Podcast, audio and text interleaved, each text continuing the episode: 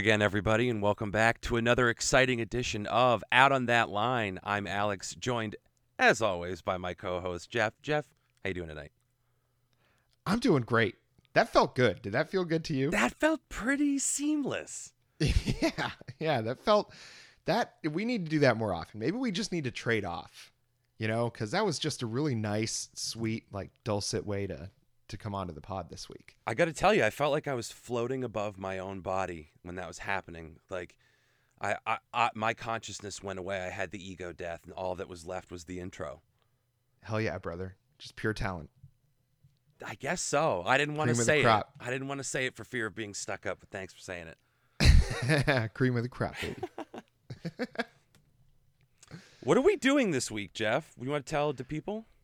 Well, it's uh, it's one of our special edition episodes because if you follow the same people that we do, and I'm guessing if you listen to this podcast, that you do, Rolling Stone redid their 500 greatest songs of all time list, um, and they just released it what a week and a half ago, Something like that. Yeah. Um, so naturally, we got some things to say about it. We did the episode about the 500 greatest albums of all time.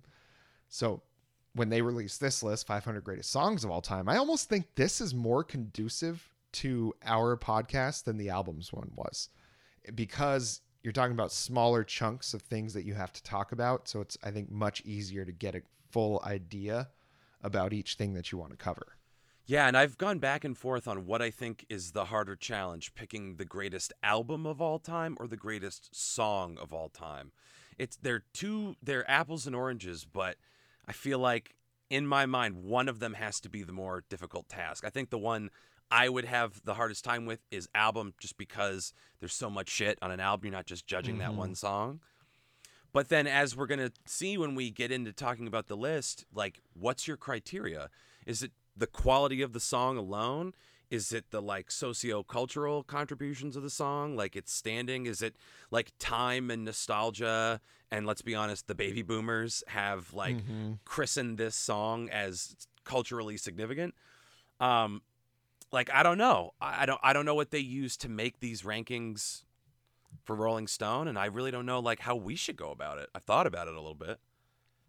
I I think it's the sort of thing where they look at the songs and and it's not just about sales, it's about cultural impact and staying power. And is that song still around? And I think as we go through that, that's one thing that they all have in common is everybody knows every single one of these songs that we're going to talk about.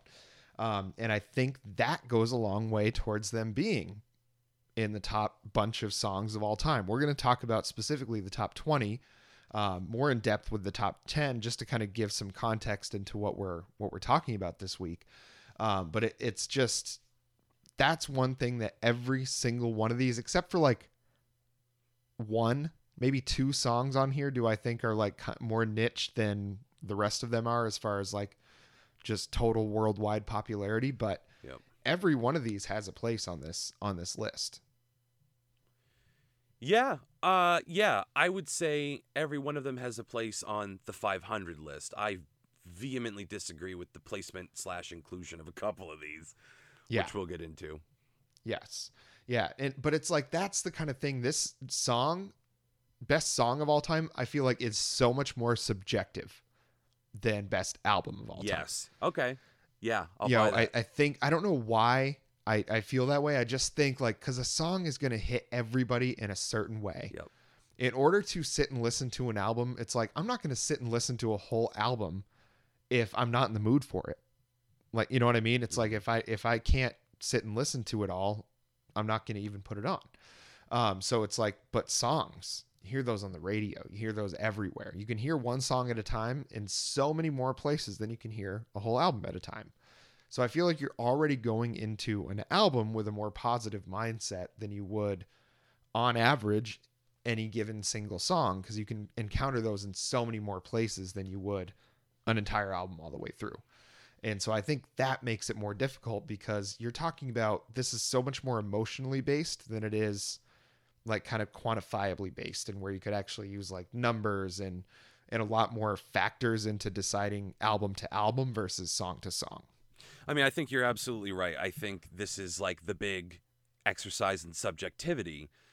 And I had an interesting conversation with a friend of the pod about that very thing the other night because this person would not account for subjectivity and was making wild blanket statements as Oh, though they no. were objective fact. I won't name names, but it blew my fucking mind. So I feel like that goes without saying. This is a caveat for this episode. Like you and I are going with our subjective taste and subjective mm-hmm. opinions. There is no right or wrong. There is only debate. So I think you're right. Yes. It's the exercise, the ultimate exercise in subjectivity. Yeah. And so why don't we jump right in here? I think this is a great one to start off with when we're talking about an exercise in subjectivity. Number 20 on the list of 500 greatest songs of all time is Dancing on My Own by Robyn. Now, I wonder if we're going to have opposite viewpoints about this. So, Okay. how do you feel about this one? You want me to go first? Yes. Okay. At first glance, I was fucking flabbergasted that this was number 20. I was like, I can see it on the, the top 500, sure. hmm But it cracked the top 20? I don't believe my eyes. And then I was like, well, I'm going to listen to every song on this list, obviously. Mhm. So, and I'm going to start from 20 and go to 1. So that came up first. And I had to play it two or three more times because it's just such a fucking rip snorting banger of a song. yes, it is. so I fully endorse Robyn dancing on my own at number 20. I think that's perfectly appropriate. Yes. Okay. I thought I thought that was going the other way. No, no. Oh man, because this song, let me tell you, is ubiquitous. Like you find any group of people under the age of, I- mean, at this point, I think you'd safely say anybody under the age of fifty has an experience with this song in some capacity because it plays at every single like between songs at every single music festival, everything, every single concert. She performs at just about every single big music festival there is. She tours constantly. She is massive in Europe. Massive. As popular as this song is here in America, she is 20, 30 times more popular in Europe. I mean, she is a big, big deal in the worldwide sphere of, of pop music. Her, like Kylie Minogue, people like that are just, may not be like top of the heap here in America, but they are world class everywhere else. Yeah, yeah, absolutely. And I was thinking about the Kylie Minogue thing too. She's just out of nowhere in the US, like known quantity in Australia for years and then just pff, Mhm. explodes. Um yeah, and you you never realize what a big fucking deal Robyn is, but Robyn is a big fucking deal. And I think therefore because it doesn't say American acts and it's it's easy to think about the list from like a Mhm. very Amerocentric point of view, but once you kind of get that in your head like well let's think globally let's think big picture you get treats like this so i absolutely it may not robyn may not be in america what she is in europe but that doesn't matter this song Mhm. number 20 i'll rubber stamp that Yes. Now, number 19. Imagine by John Lennon. Now, I think there's other John Lennon songs that probably should have been here instead because I don't like this pick at number 19. i don't like imagine but i understand that it is a culturally significant song that means a lot to a lot of people our fucking high school disciplinarian principal whatever had a poster with john lennon's face and the lyrics to imagine on it Well, there might have been some other things that he admired about Mr. Lennon. That's all I'll say. Continue. Okay, okay. Um yeah, where was I going with this? Oh, so yeah, uh Imagine is very important to a lot of people. So I get that, and I knew that it was going to come up at somewhere high in the list. I would say Mhm. I don't like the song, other people do. All things being equal, I don't have a problem with it at 19. I would not put it any higher. 19 is probably an appropriate place for it. Yeah, I would I would have said top 50 I would have been fine with, but just think of all the songs that have come out since then. And if if you know, we're not going to go way back in the list cuz I think we had to set a limit otherwise this could just go on forever. But there's a lot of songs in the 20 to 50 range that there's a lot of those that I might say are top 20 songs like Bruce Springsteen's Born to Run. Just saying, we got Imagine in there. We don't have Bruce Springsteen. It's like this is America after all. I know we were just talking about we can't get too Amerocentric, but come on. Well, Come on. fuck. It's not. Yeah, it's Bruce fucking Springsteen. Him or I would say Billy Joel. The fact that neither of them got a song in the top 20 chaps my ass a little bit, but again, subjectivity. Mm-hmm. Yeah, I've, I've gotten so much more joy out of scenes from an Italian restaurant than I have. I- Imagine. I can't. I like when scenes from when I realized scenes from an Italian restaurant was not in the top 20, a little piece of me died. That fucking song Mhm. is one of the greatest songs ever written. So the and obviously it's acknowledged in there somewhere, but not the top 20 I think is a crime. So I'm with Yeah. you. I wouldn't have put Imagine this high on the list at all, but I see where the tastemakers were coming from. Yes, yes. Now the next one, I'm just glad beat Imagine. Number 18, Purple Rain by Prince. Incredible song. That's all I'll say about this. Deserve to be higher, in my opinion. You know me, big Prince guy.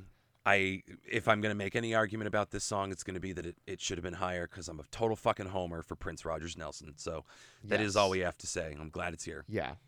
Yes. I mean, there's a lot of great songs that we're going to touch on coming up, but Purple Rain, 18's a good spot. Top 20 of all time. Not a bad place to be. Just, I think, deserve to be a little higher. Now, the next one, number 17, Bohemian Rhapsody by Queen. And I don't know if there's a more ubiquitous song Yeah. on this list. And unfortunately, Bohemian Rhapsody kind of hit the same skid for me that Don't Stop Believin' did, which is Mhm. it became so ubiquitous. Like you have to watch car commercials with Bohemian Rhapsody in it, and it's it, after a while you just become a little desensitized to it. You don't Mhm. enjoy it as much as like that was one of the first eight songs I had on my iPod that was the size of this external fucking hard drive. one of the very first little scrolly wheel ones. Oh, yeah. That was one of the first eight songs I had on there, and I listened to it was like a bunch of Queen songs and some Aquabats. And I remember listening to Bohemian Rhapsody and just like shitting my pants. I'd never listened to it closely. I'd only ever heard Yeah. like excerpts from it. So yeah, it's a great song, and unfortunately, I've become like slightly numb to it. Yeah, that's fair. I mean, I, I still really can't stand Don't Stop Believing. So I'm so glad that didn't make it. Okay, I'm gratified you feel that way. I'm pretty over Yeah. that song. That was uh, that was the graduation song for the 05 graduating class from Spalding. Was Don't Stop Believing. Really? For shoot? Yeah. Wow. Yeah. How, it was how'd you feel about that? I hated it, man. Uh, They just everybody just break out singing it all the time. Fucking sucked. oh, that's fucking terrible, dude. Oh god, it was so bad. So bad. Such a bad song. I, I hate it. Journey's got some bangers, man, but god that song sucks. That is not one of them. That is not No. one of their bangers. I'm sorry. Sorry. No, we're talking separate ways. Wheel in the Mm. Sky. I mean, they got some certified bangers. You want to get tender? You go with faithfully. lights. Yeah. Open arms. I mean, you want whatever mood you want. Journey's got it. Oh yeah. Don't Any stop way you it. want it. Yeah. Oh fuck. All right. Yeah. So that was. uh I guess that was Queen. Yep, that was Queen. Uh, next, next one. we're we're gonna get through this, man. All right, next one. "Crazy in Love" by Beyonce featuring Jay Z. Now, this one took over the world at one point. I think reintroduced the world to Beyonce as like a, a solo entity versus you know just kind of the she had kind of the Justin Timberlake effect on Destiny's Child, where it's like, yeah, the other ones are good, but like you could tell who's, who the star of the show is. Yeah. And Destiny Child, it was Beyonce. I think it was a closer match between Kelly Rowland and Michelle Michelle Williams and Beyonce than it was Justin Timberlake and literally anybody else in NSYNC. Um, but this song was a banger, an absolute banger. Well, yeah, I think you're right. It was the coming out party for Beyonce as a solo act, and time has only gone on to prove everybody right when they said there's an obvious star in Beyonce. So I don't know. There are songs I, I definitely like more of hers, but I think this was the appropriate one to to put up there because, like you said, it took over the fucking world, and it was it was the the start of the whole thing. So yeah, I have I have no problem with this where it is. Good pick. Yeah, and I think is Jay Z the only one that kind of just latched on to a a top 20 song of all time. Like I'm looking at the rest of these. These are all solo songs or full band songs of people that are already all in the band. He's the only one that's like he wouldn't be here if it wasn't for Beyonce. Yeah, prestigious by association. yeah. You better thank I mean, wife, not that he's got bad songs, but Jay Z's not going to put a top 20 song of all time out. No. No shot. Beyonce's got those chops. She's got probably three or four of them that could have been in that. Yeah, again, like I said, there are plenty of her Mm-hmm. songs that I could slot in there. But I think, yeah, if this is the first one, eh, stomp the world, why not? And Jay Z gets in there. Good for him. Yeah. Finally, something works out for him. Yeah. fin- gosh. We've been really rooting for that guy. Nothing but bad luck, and finally something went his way. It's nice. It's nice to see him get a W for once. Yeah, thank God. You can finally pay off those those creditors. Now, the number 15. I want to hold your hand by the Beatles. You ever heard of them? Here's my position, and this is going to cover another song on the list. Uh, the Beatles are a fucking gimme. Anytime you're talking about the greatest song ever written, there are any number of Beatles options that you can slot in.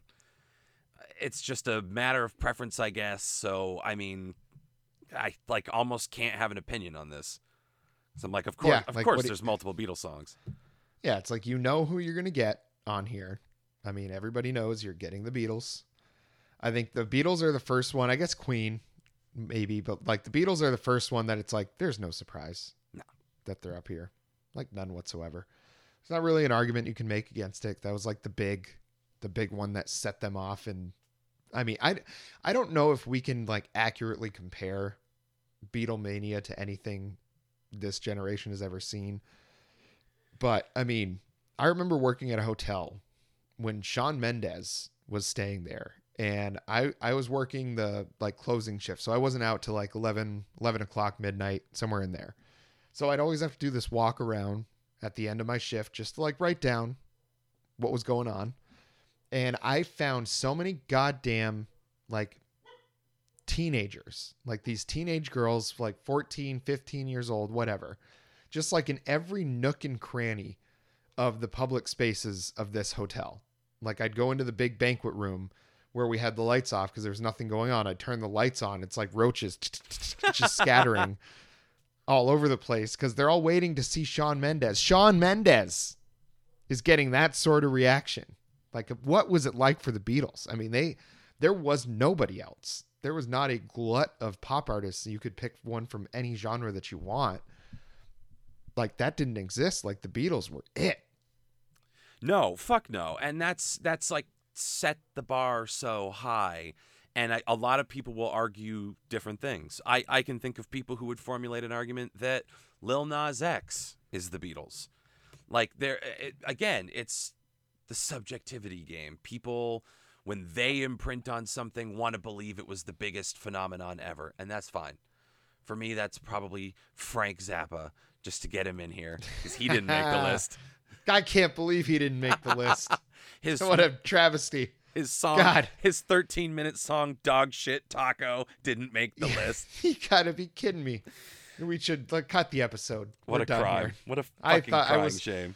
Yeah, I thought I could have sworn they were gonna be. He was gonna be like top three or four. Robbed. But see, nothing you can think of really matches the level of the Beatles. Nope, nothing. That's So why they're number 15 on the list. Uh, this song, beaten out by number 14, Waterloo Sunset by the Kinks. Exactly. Exactly. perfect. I knew that neither of us were going to have anything to say about this one. Like, what is it doing here? Dude, I don't I guess know. it's good. It's fine. I listen. I'd never heard it before. The Kinks are kind of a musical blind spot for me because hot take. I think the Kinks are kind of fucking boring. Yeah, I mean, they're like every other. But at that point in time, I'm sure they were the cutting edge, man. Sure. You know, it's just like they're not. It's not exciting anymore. It was then. It's not now. There's like we have Slipknot now. Guys wear Halloween costumes on stage. Have you seen a Gwar concert? Yeah, We're, you better. We're supposed to get excited about the Kinks. Yeah, I, I, I can't, I on. can't manufacture the enthusiasm because Yeah, I'm way more into others. You what? The, try Moby Grape or Love or Marc Bolan, Tyrannosaurus Rex, T Rex, David Bowie, whatever Sure. the fuck you want to do. The Kinks have just never tripped my trigger at all. There are some I like living on a thin line mostly because of that Sopranos episode. hmm That's uh, yeah, I'm just not super into the Kinks. So like you said, this kind of landed with a thud. Yeah, yeah, weird, weird one. But we move right into a banger. "Gimme Shelter" by the Rolling Stones. Now you want to talk about an all-time great song that nobody can sing properly, but everybody tries. Is "Gimme Shelter"? Oh yeah, yeah. There's no there's no imitating this one, and I would have put it higher on the list. I think yeah, there's a couple in the top ten that I think could have swapped with this one pretty easily. Yeah, I can think For of a couple. I would have Yeah. I would have sent to the fucking farm league. Uh, and I'm normally I'm normally not a big Rolling Stones guy. Like I like either. the Rolling Stones, you know, but but they're they're definitely like I think they get looked at as like oh man they're the badass they were the the edgier Beatles. You know, it was like it was I, I can't think of uh accurate description. I guess like if the Beatles were like Hanson, they were Nirvana. Like is how they tried how people try to make them sound, and it's just like that's not the case. Like the Rolling Stones were just as they might have had more innuendo, but that was it. That was the Beatles did more drugs. The Rolling Stones had more sex. You know, I think that's Yeah. just what the difference was. yeah, no. What's cool about "Gimme Shelter" too is the whole like it, it was written about the Rolling Stones and their nightmare at Altamont. Um, the music festival where that woman got Yeah. like bludgeoned to death by a Hell's Angel or however it was. Yeah, that they hired for security. Yeah, so stupid. yeah, fucking pretty fucking wild. So yeah, they wrote this after Altamont, and I think like a lot of other songs as we go into the top ten, it's kind of a time capsule. Um, like very much speaks to the the age in which it came out. So I mean, this is the Rolling Stone song I would have picked, and I would have put it just a little higher. Yeah, this one I think it's like you just hear this one over scenes from Vietnam, like old Vietnam War movies. Just Yeah. give me shelter, and that goes together like like white on rice. You know. Um, the next one, Superstition, by Stevie Wonder's number twelve. Now I think that's perfectly fair spot for this one to be. I agree. I'm just totally content with this song being here. Stevie Wonder, I think, needed to be represented. They needed at least somebody, or at least a few people from that, like kind of soul, funk, R and B world, because that genre of music was huge. So it's like they needed some representation on this on this list and in this position. So I think that's a great spot for him there, number twelve. Oh, I completely agree. This the shit that Stevie Wonder was able to do when he broke out, like no one had ever heard that before. So Mhm. let's do it. Superstition number twelve. Yeah, he rocks. Go check out some of his albums, folks. He kicks ass. Music Stevie- of my Stevie mind. is so good.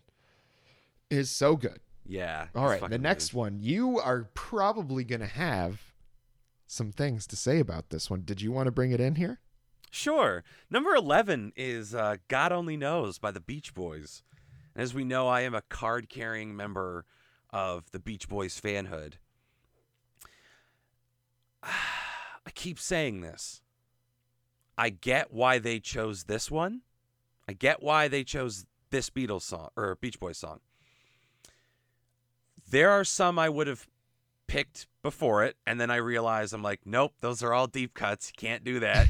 You're the only one that thinks this, except for Tanner and Tyler. Um, I think Good Vibrations is more interesting, but it's Mhm. musically interesting, and I think God only knows the sentiment behind it. Brian Wilson was a very spiritual guy, so he put a lot of that like spiritual curiosity into the song. It's got a great Mhm. loving message. It's it's a it's a perfect affectionate song. Once again, I'm a Beach Boys homer and I might have put it higher, but I'll take 11. Yeah, that's you're you're not you're not, you know, gonna gonna be too disappointed with any spot on the top twenty. The only way you're gonna be disappointed is your favorite artist isn't on there. Bruce Yeah. Springsteen not being in the top twenty. Crazy talk. We'll get back to the list. Um, but I see. I think I've listened to a lot of Beach Boys. Definitely not anywhere near the amount that you have. But like my dad was a big Beach Boys fan growing up, so like I've heard a lot of Beach Boys, and I love Beach Boys. I think the reason they went with God Only Knows is because that is like the most iconic harmonization that they did in any, Mhm. any of their really popular songs. They had a lot of a lot of harmonies and melodies in like Surfing USA and like the big time radio hits that they're like most famous for.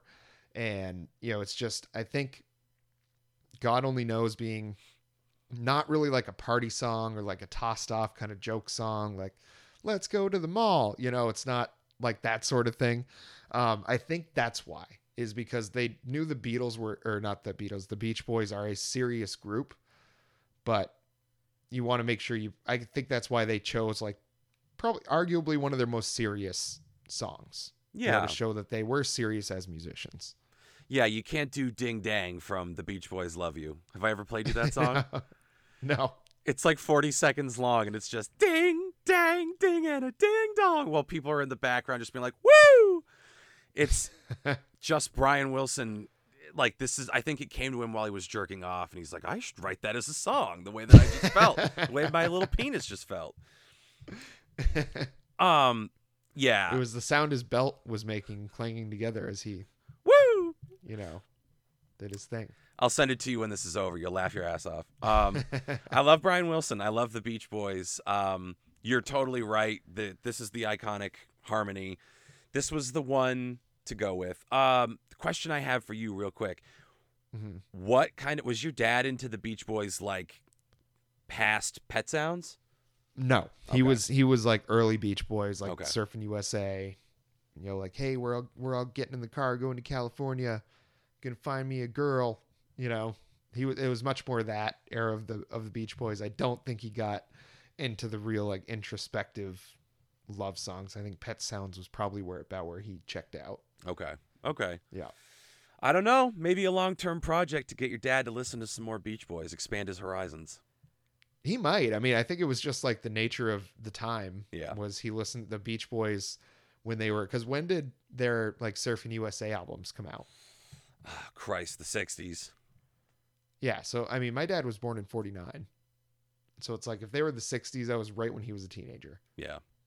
You know, so like that's why. So he like probably got into that because it's like, oh, this is the party music. And then as he got older, then it was Led Zeppelin and the Beatles. And I think the Beach Boys got kind of passed by because my dad's a, a rock and roll guy. And I Yeah. think as soon as you get to, and the Beach Boys played some rock and roll music. I'm not going to totally exclude them from that genre, but not a rock group in the same vein that Pops was really listening to, I don't think. No, yeah, I, would agree. Even when they're doing rock and roll, it, it's got kind of a wholesomeness to it that Yeah. you kind of want some stank on your rock and roll. So I'll Yeah. I'll accept that from from Yeah. Papa Bob. Yeah, but I think a good spot because the Beach Boys definitely one of the most iconic groups ever, at least in America. Um, probably in the in the Caribbean as well. Down in Kokomo, at least. yeah. uh, but at number ten, and this one may be controversial. I don't think it is. Hey Ya by Outkast, number ten song of all time. I I thought about it and it's like really Hey Ya, but it's like I think it I think it belongs there.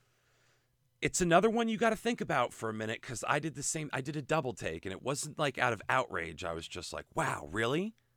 But then you listen to it and you realize, like, when it came out, we were around when it came out, and you remember this was another song that took over the fucking planet. And there is a song coming up that was given the uh, um, distinction of being a very future forward sound. Both the artist and whoever was writing the blurb on the Rolling Stone website Mhm. gave this artist a lot of credit, saying it was a future forward sound that still sounds future, forward today. That's a huge compliment. I would give that compliment to Hey Ya. Yeah. I think that's a song you can listen to today that is not dated in any way. It moves along. It's got the floating, um, like the free floating age thing that like the Simpsons have. They never get older. You know what I mean? Yeah. I I would argue that's all of Outkast. Like I've listened to a lot of Outkast in my life. I mean, the Stankonia album Stankonia. is one of the most incredible hip hop albums I've ever heard in my life. Yep. Aquemini, same thing. You know, it's like ATLiens. I mean, they have like certifiably masterpiece songs. I mean, it's just they are that good. They have been forever, and they don't sound like anybody else. You know, so I think that's you're right in saying like if you've never sounded like anybody else, and nobody else, still nobody else sounds like you, like you still sound like the future because nobody else is caught up yet. You know, and I think that's that's a really cool thing. And I mean, I think Outkast deserved a spot somewhere high up on this list. I'm honestly a little surprised they ended up at 10, but I'm not mad about it. No, and honestly, like bringing people into the top 10 with this song, I think is great. I'm totally Mm-hmm. behind it. Now, the next one I think is based on extreme recency bias Mhm. is Fleetwood Mac's Dreams at number 9 of all time. Of all time. I don't like this pick. I like a lot of other Fleetwood Mac songs Yes. before it, and I don't know that I'd put any of them in the top 10. No, I don't either. And I think there's probably like at least 5 Fleetwood Mac songs I like way before I like Dreams. Yes. And I don't know if Fleetwood Mac ever came out with a song that deserves to be this high. Nope, I don't think don't. there's one that goes in the top 10, and that's from a Fleetwood Mac guy. Yeah, I mean, big time Fleetwood Mac guy. Rumors is, you know, you will you will get no argument when you talk about best albums of all time. Like wherever you want to put Rumors, I'm not going to argue with you unless you start putting it down too low. But it's just, I don't know if singles wise, Fleetwood Mac deserves to be there. Yeah. Uh, nope, I would agree. Yeah. All right, the next one, Missy Elliott, get your freak on. Now, was this the one that was uh the future forward? Yes. Missy Elliott got three songs on the top 500 songs of all time. I'm And- not surprised. I am. I am. I cannot believe that Get Your Freak On is number eight. I can't believe it. I That I'll agree with. I can't I just like I've never liked that fucking song. I don't think it's that quality. And this idea that it was future forward and still is future forward, I I personally have a, a big problem with. I think that's horseshit. And I think the fact that the blurb said it and the fact that Missy Elliott and Timbaland have said it about this song, like we were creating some shit from the future, like just being up their own asses, much like number four on this list, which we'll get to. Just like totally, like when you hear the artist just talk about things and just being up totally up their own ass, it puts you off your lunch. So all of those elements conspire to make me hate this as the number eight pick. Yeah, you know what? I got to tell you that I think I liked 20 through 11 in general more than I liked 10 through 1. I would have to agree. Yeah. Cuz I mean, we yeah, I'll I'll agree with you on Missy Elliott. I I love Missy Elliott. I love this song. I don't have a I problem don't with know Elliott. if it's I don't think it's top 8. And I said I understood cuz I think she does I think it does deserve a place on the top 500. You know, I think Okay. that song is massive, you know. Yep. And I think that again is like the cultural impact and staying power matters and Missy Elliott still matters in music because of what she did. Um but yeah, I don't I don't know about number 8. I don't know about number 8. Now I do agree the next one, number 7, the Beatles. I agree the Beatles deserve to be in the top 10 with something. I don't know if it's Strawberry Fields Forever, which is what they're there for. Jeff, do you mean the song something or something as in another song? I mean, something would have been better here. See what I did there? Yeah. Um, yeah, I mean, again, it's like, like we said, you can pick a thousand different Beach Boys songs and plug them in. I know there's not a thousand. Um, and I guess like they landed on Strawberry Fields somehow. I don't know. I don't know what I would have done instead, but sure. Maxwell I- Silver Hammer. Fuck it. Why not? Yeah, get real. and the thing is, so like that's not even a deep cut because anybody that knows about the Beatles, like it, it's not like they're releasing new music. If you wanted new Beatles, you just found stuff you haven't heard yet. So like everybody knows what Maxwell's Silver Hammer is. So uh, while while us Beatles fans might say like, "Oh, I bet you don't even know what Maxwell's Silver Hammer is," and everybody else is probably going to say, "Yes, we do." So if you're talking about the Beatles, they know who they are, and they've gone through the same time loop you have. And it's such a stupid, catchy song. John Lennon referred to it as more of Paul's granny music. And like the anvil and shit like that. It's corny as shit, but try getting it out of your head. Yep, exactly. That's the power of the Beatles. That's the Beatles in a nutshell. Try getting it out of your head. Yeah, I would have put, I would have put Norwegian Wood. There up you go. there, Me personally, I- Nice I like to get real accessible weird. track. Yeah. My my preferred Beatles is the weird Beatles. So like Oh, yeah. Rubber Soul, um, even Sergeant Pepper's. I mean, when they when they were clearly on drugs, that's that I'm in. The I want to hold your hand, shit. No Yeah. thanks. to it. Revolver's It's a- fucking Yeah, Revolve, great album. Revolver's my great. shit. Yeah, when they get when they started getting a little funky and a little weird, started doing some drugs. That's when I I feel like I really kind of came into my own as a Beatles fan. Yeah, definitely. Yeah. And to all you out there, if you feel like you've got hidden potential you need to unlock, maybe you should think about doing drugs. yes, can only help. We officially don't condone that joke. Um, take it take it up with our representation, Mr. Tanner Sivo Esquire. Yes, uh, dude, email us and we'll give you his uh, home address. You can go see him in person. There you go. I've got bank account numbers too. yes, whatever you need. Uh, number six, Marvin Gaye. What's going on? I think no surprise here. I almost think this one should have been a little higher than number six. I might have swapped uh, six and two. Yeah, I think I would have swapped six and two. to be honest with you, I think I'd swap it with any of the top three and be fine with it. Yeah. Mm-hmm. That makes sense. Yep. I mean, it's a it's all time classic song.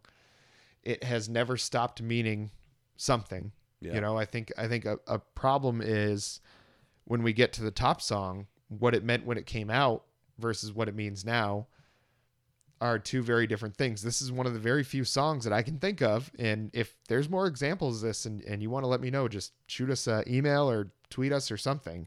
Um, but as far as what it meant when it came out and it almost being more meaningful now, you know, as because I think now instead of it being a just a hopeful kind of protest song preaching for love and peace and understanding and you know all these great ideals, um, now it's kind of a reminder that we still haven't done it, that we still don't have those things. So it's like we hold on to this song as like we're still holding on to the hope. And I don't know of a lot of songs that carry this kind of weight. To quote another artist who was robbed of a position in the top 20, you took the words right out of my mouth. Um, I, I, uh, I, I completely agree with all of that. I think it is a, a song, once again, of its moment that has retained its message. It means the same thing now as it did when it came out, precisely Mhm. because of what you said. We still haven't done it yet. We still haven't addressed the things that the song was asking us to address. Um, whereas number one, I think the meaning has changed several times as time has gone on. Mhm. Wouldn't you agree? Yes. Yeah. Yes. I, I still think a meaningful song, but I think it does not because of how upbeat it is, and we'll get to it. We're not going to spoil it. Stop asking us to spoil it, people. We're going to get there, okay? But I think it's that song is a much more upbeat, danceable song, and therefore enters into a lot more of the public sphere Yes. than what's going on does Yeah. because of its very direct and very clear and, and very specific subject matter. Um, I think that's why this one hasn't been bastardized, while the other one I think has has suffered that fate a bit. Yeah. Nobody's dancing to what's going on at weddings. No, no, maybe a funeral. That's very true. Do you dance at a funeral? I feel like you don't dance at a funeral. That was a terrible thing to say. I don't know. It's, if it's like an Irish wake, you dance. That's true. You also get pissed drunk. You sure do. You get into a loud argument with someone you're definitely sure is a hooker, but you just don't have Okay, the courage so to call you so you and Rory are both Irish, right? out. Uh, minimally. I'm minimally. He's probably more. Well, Fitzgerald, I feel like he's got to be. He's a good Scotsman. well, I guess it'll be his his Irish wake then that we that we get to sing all those police songs from The Wire. Oh yeah. Yes, absolutely. Yeah, I'm a freeborn man of the USA. Who are the who are those guys? The Pogues? yeah. R- Rory would love that if his last moments on Earth are spent, and not, not like he's aware of it. He'll be watching from below, I would assume. Yeah. Um, his last moments of consciousness of what going what goes on on Earth, it's gonna be us treating him like a like a deceased policeman. we just have him laid out on a pool table with an American flag folded on his chest. Terrari. A true Tanner's just outside hero. puking on the street corner. We've all got fake guns for some reason just to feel more like we're cops. Just the revolvers, like the old style, like 38s. Oh, this yes, absolutely. Let's go super Little antiquated snub nose. Yeah. I think the best thing we could do for Rory is like start his Irish wake before he's completely dead. So he can see a little bit of it. So that he can know that he's loved and criticize us one last time for not doing it well enough. and hopefully someone will use him as a urinal right as he goes. Just not on his beer. No. Don't That- take a sip out of his something beer. has to be left sacred here. oh well, where were here. we? Uh, smells like Teen Spirit, number five, by band a little band you may have heard of, Nirvana, and uh, this one kind of like kicked the door in for an entire genre, an entire generation of rock and roll music. So, I think absolutely deserves its spot near the top here. Yep, I'm a I'm a big grunge homer and I think this is absolutely something I would put inside the top 5. And Yes. I I think um considering what's on here, I might have slid it up a little more. Yeah, I mean, given that it's the cultural cuz it's now when did this song come out? 89, 90, 91? When did this come out? Uh, 91, I'm fairly certain. Okay, so think of that time. Like that was the same kind of shit like when Jimi Hendrix burned his guitar on stage. You know, that's the kind of shit that like that's like what Nirvana did with this song. Where it's like we had the hair metal with these big bright choruses and all these like big riffs and huge built for arenas kind of rock and roll and then you got Nirvana. Like first you got Guns N' Roses which kind of like was the first death knell of like the hair metal generation because it was like these guys were just pissed off doing a lot of drugs. It was not about the glamour of it. It was just like let's get fucked up, and play some rock and roll. And then you got Nirvana who wanted none of the fame, none of like the notoriety. All they wanted to do was talk about how pissed off they were and just like make their music. And you know, there wasn't anybody that had done something like that until, you know, since people like Jimi Hendrix or when Eddie Van Halen first started doing doing his thing with the crazy guitar theatrics and and you know it's just like nobody else had done that sort of thing and that song just absolutely kicked off. I mean, we don't have Soundgarden, we don't have Pearl Jam. We probably there's so many bands that we Alice in Chains like we there's so many bands that we don't have if Nirvana never blew up with that song. Well, think about if you cut grunge out of the timeline, you pruned it from the timeline, and like you said, the hair metal acts had to transition some other way. They didn't make a graceful transition through grunge, which took some of the like original harder elements and made them even harder and got rid of all the like completely oblivious theatrics mm-hmm. with the you know the bandanas and the eyeliner and the leather pants and stuff went in the complete other mm-hmm. direction. This was just like gutter rock. Grunge exa- like it's it's dirty mm-hmm. it's filthy it's unfiltered it's totally raw. Just like the way they made the demo for this fucking song. Like it was like an unlistenable piece of shit they made in a barn. It was so lo-fi it hurt so like that's that's a DIY aesthetic that I love that became a fucking total phenomenon so Mm-hmm. you gotta you gotta give the devil his due yeah, talent finds a way. And I think with Nirvana and Kurt Cobain, talent found a way. And, you know, clearly he had his demons and couldn't handle that level of fame. But man, what talk about getting shot out like a cannonball with your first single and smells like teen spirit and then doing the the MTV unplugged which is one of my most highly recommended Nirvana experiences. I mean, it's just one of the most incredible pieces of art that you'll ever watch because you're literally watching kind of the demise of one of the greatest artists of his generation, you know, and, and it's just like a very incredible watch.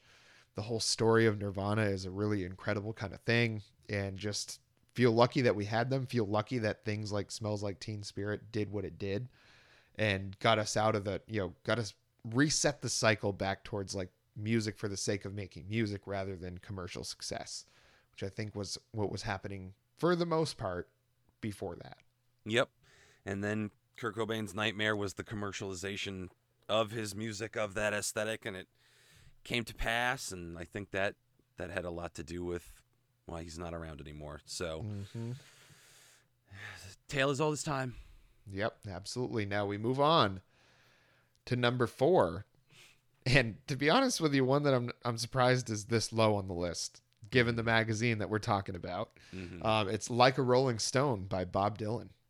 I could have sworn this would have been number 1 and not Yeah. through personal preference.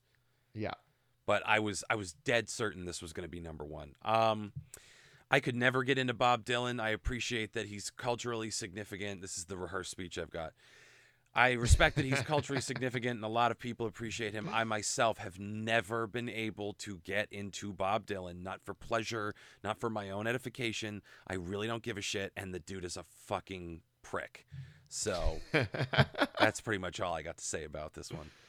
well, now that we know how you really feel, um, I will say that I love this song. I don't know if I believe that it's as culturally relevant as it used to be, as No. it once was. Um, but I do enjoy this song. I do enjoy Bob Dylan quite a lot. Uh, Bob Dylan was one of the. I'd listened to a lot of Bob Dylan. There was a lot of Tom Petty and the Heartbreakers, a lot of Johnny Cash, all of them kind of like in a cycle for me. And then obviously Bruce Springsteen is like sprinkled in there. But I went through like a big phase where listening to these singer songwriters was like a big thing that I was that I was doing. We were discussing before the podcast Bob Seger, but this was when Mhm. it you know the, around the same time I'd listened to Bob Dylan, Bob Seger, Bruce Springsteen, like all these iconic singer songwriters at the same time, and like Bob Dylan was a big part of that rotation for me. Now there's a lot of Bob Dylan that I'm like, that stuff sucks. Like mostly anything he came out with after like 1970, basically. Um, but like a Rolling Stone, him going electric was the same kind of mind blowing thing that happened in music as it was when like the Beatles came out with I Want to Hold Your Hand. It's like he was supposed to be the representative, the shining star with an acoustic guitar in his hand, you know, and then all of a sudden he plays electric at the Newport Folk Festival and people lost their goddamn minds about it. And, you know, it's just like that was I think one of the more rock and roll moments that we've had is he was like, I want to do this, so I'm going to do this. Um, him as a person, I'm not going to argue with you. I have not heard very good things. And I've not heard very good things about seeing him live. I heard it sucks. Yep. I heard it, it has always sucked. Uh, but I enjoy his music. And I'm surprised that he's not higher on the list with this one, to be honest with you. That's fair. And I would say like um Blonde on Blonde, uh Highway 61 revisited, like Mhm. that's I I get it. I get it. It's just not there's a couple things I like. There's a couple things I like. Like anybody. I don't completely hate anyone except maybe Mhm. the Eagles. Um Yes, give in to your anger. because Yes. I, I honestly I I'm I things I used to like from the Eagles I think I was just trying to like like I tried really Yeah. hard to like Phish because we're from Vermont and if Phish is a Vermont band and I was like I Don't probably should bother. like Phish no it's Don't garbage it's Yeah. garbage it's stupid shit watch us have Mike Gordon on this show someday I mean, it wouldn't be difficult to do, right? Doesn't he like know Pete? I think so Yeah. or no uh Fishman Yeah.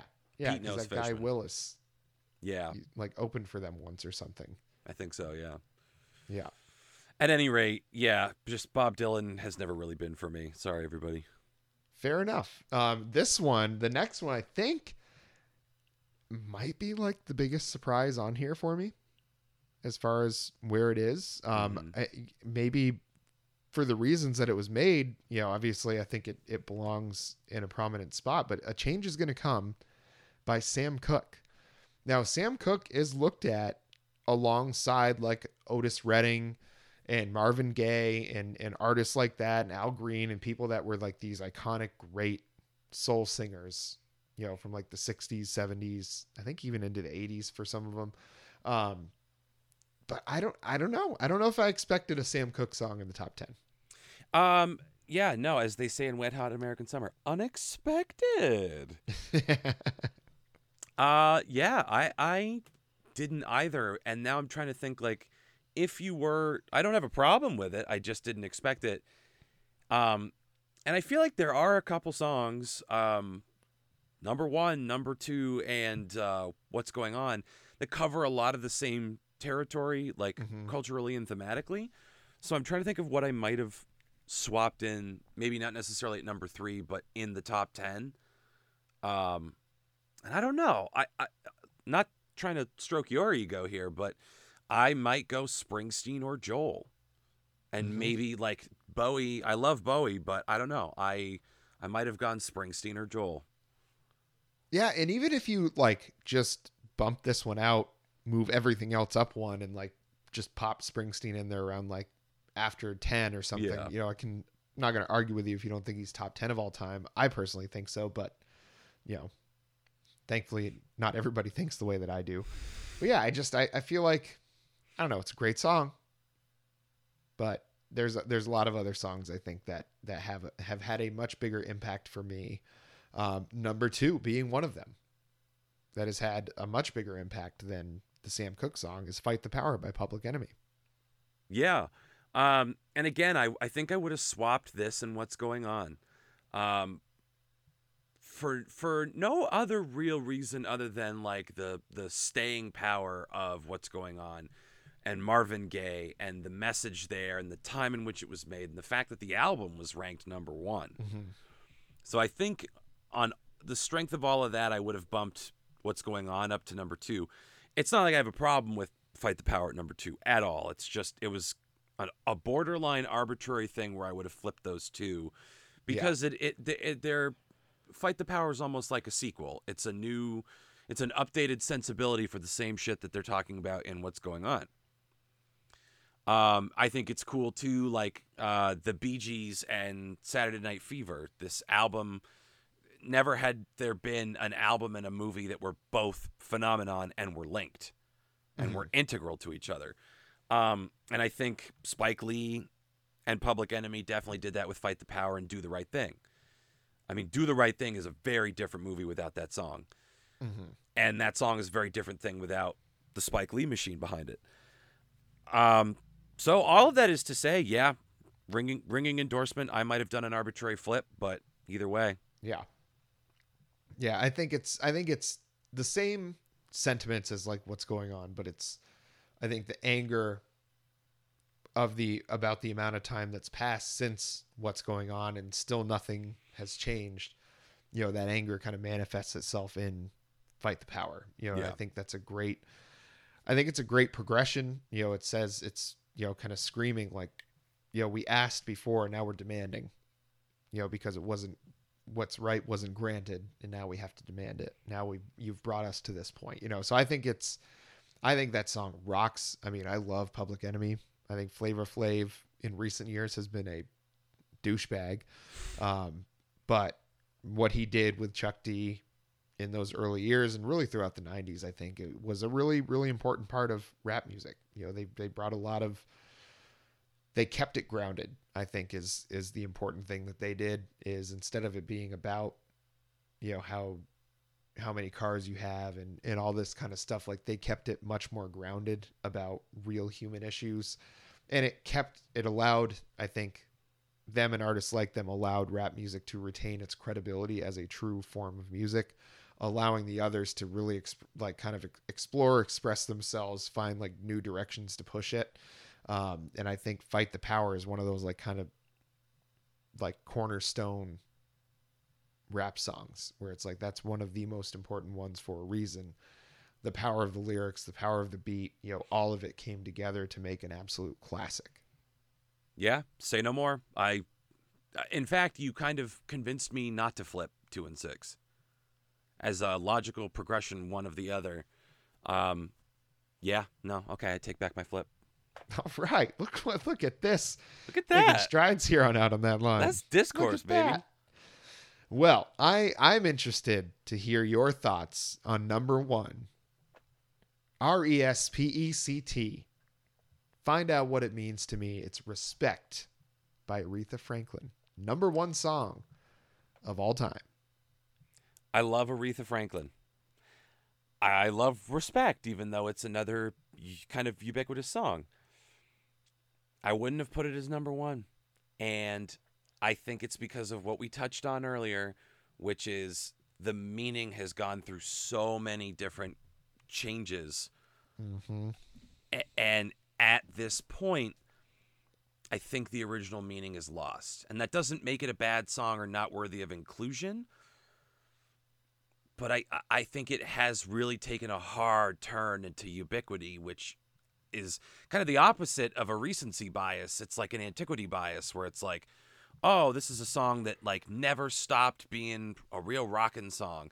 And that's fine. That's a fine component of it. But that's basically what it is at this point is is it's in in everybody's muscle memory, you know what I mean? Mm-hmm. Yeah, Does that make it good, Every does that- single wedding, Yeah. every single wedding, every single like large company function, because it's just like an easily digestible song. You don't even have to think about it when you hear it. I will guarantee you, everybody listening to this podcast knows every single in and out of that melody. Maybe not every single lyric or like all the words to it, but you will know. You could probably hum that entire song fairly accurately because I, I know how many times that everybody has heard it in their lives. And when you factor in that, where it's like, what other song has been just like absolutely has taken over the world? You hear it everywhere 50 years after it came out, 60 years after it came out. When was this? Like 1962 or something like that? Fuck me, I don't know. I can't remember. Like it was a long ass time ago. Yeah. I mean, it's it's been around forever. One of the greatest voices of all time. Came out in 1967. Okay, wow. Later than I thought. Yeah. So this is 55, 54 years old. That's how long ago this song came out. And it's still, I guess that's why it's the number one song. What other song is still just as like ubiquitous and relevant today? Yeah, but I guess that therein lies my question. Is this song ubiquitous because it's great or is it great because it's ubiquitous? And I don't know if I can answer that and I don't think either of them is a diss. I just I Yeah. think it's it's an important distinction. It's a great song. I love Aretha Franklin. I fucking pop for this song every time. I just don't know if it's number one. And I, I don't have any other problem other than like this nagging thing about how like omnipresent it is. And it, we again, have been chasing perpetual motion for how long? Since the dawn of time? yeah. I mean, we've been trying to find a way for unlimited energy. Why have we never looked at why respect is just as popular today as it was in 1967 when it came out? Why have we not looked at that as an example of perpetual motion? Because it seems to be the best example I've ever seen. I mean, I guess you'd have to say so. If it, if it's been ranked the number one song of all time, make your fucking cars run on that, Elon Musk, you dumb fuck. Yeah. Well, I mean, he can't even get a rocket off the ground. He can't figure that out. I can't believe he even worked up a lick of sperm to impregnate his wife. To be frank, Oh God! If that's, I bet, I'll bet you someone else did it. very well could be. That'd Yeah. be really funny, actually. I'll bet you a big time Bitcoin investor did it. Elon Musk is the Bob Dylan of tech bros. That ought to piss some people off. I could I could defend that, but you know what? I'm gonna let that one stew. I'm gonna Play let that one wash over the audience. I'm gonna let it marinate. and if you've got something to say about it, then you find us on Instagram at out on that line. You find us on Twitter at out on that line one. You email us at out on that line at gmail.com. You can even comment on our YouTube videos by searching hashtag out on that line on YouTube, hitting that subscribe button, hitting that little bell, that little notification button. So anytime you get a new video up there, you get notified of that. And Alex, was there anything else this week that you had a burning desire to talk about? it the burning sensation just came to me. Um, I figured out what I think I would have swapped out with Sam Cooke. Like you said, smush everything to the front and add something in at number 10. Comfortably numb. I think I'd put comfortably numb in there at number 10. Done. Done. All That's right. a great pick. As, as a second week in a row, I'll do a Costanza. That's it for me. Out on a high note. well, let us know what you want to hear, folks. I think we have an album submission in the works for the next episode. So I guess keep an eye out for that. And if we don't seem excited about it, just realize that we are. We're very, very excited. Until next time.